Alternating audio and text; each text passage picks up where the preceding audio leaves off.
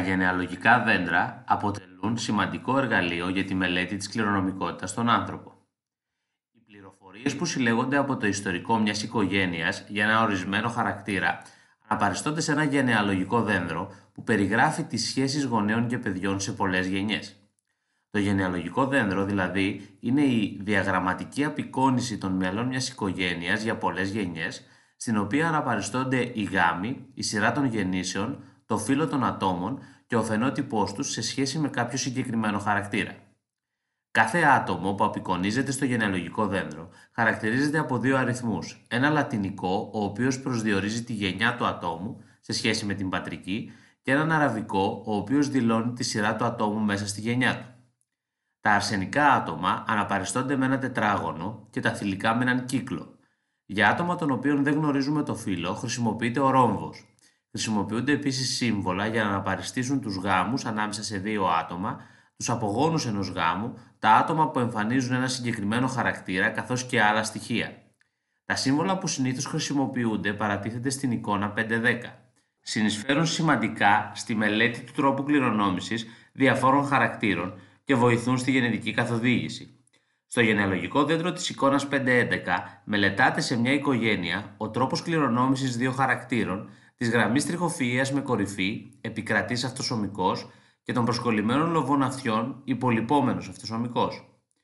Γραμμή τριχοφυΐας με κορυφή καθορίζεται από ένα επικρατές αυτοσωμικό αλληλόμορφο που συμβολίζεται με το γράμμα γάμα κεφαλαίο. Όλα τα άτομα στην οικογένεια που δεν εμφανίζουν γραμμή τριχοφυΐας με κορυφή είναι ομόζυγα για το υπολοιπόμενο αλληλόμορφο με γονότυπο γάμα μικρό γάμα μικρό.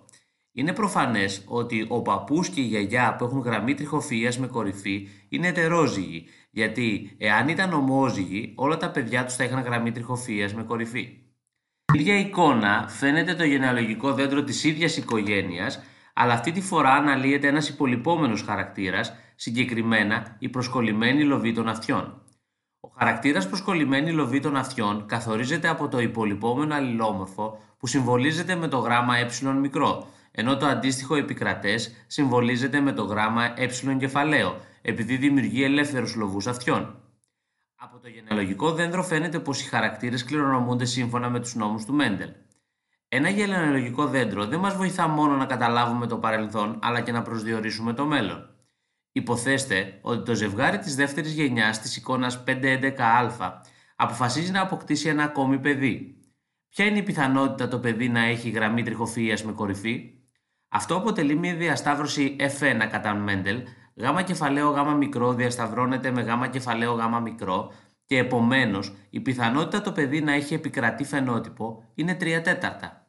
Ποια είναι η πιθανότητα το παιδί να έχει προσκολλημένους λοβούς; Αυτό αντιμετωπίζεται πάλι ως μια διασταύρωση μόνο υβριδισμού της εφένα, ε κεφαλαίο ε μικρό διασταυρώνεται με ε κεφαλαίο ε μικρό, αλλά αυτή τη φορά χρειάζεται να προσδιοριστεί η πιθανότητα ο απόγονος να είναι ομόζυγος για το υπολοιπόμενο αλληλόμορφο.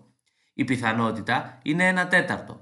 Ποια είναι η πιθανότητα το παιδί να έχει γραμμή τριχοφυΐας με κορυφή και προσκολλημένους λοβούς; Εάν τα δύο ζευγάρια γονιδίων μεταβιβάζονται ανεξάρτητα το ένα από το άλλο, τότε η πιθανότητα θα είναι 3 τέταρτα πιθανότητα για γραμμή τριχοφυΐας με κορυφή επί 1 τέταρτο πιθανότητα για προσκολλημένους λοβούς αυτιών, ίσον 3 δέκατα έκτα πιθανότητα για γραμμή τριχοφυΐας με κορυφή και προσκολλημένους λοβούς.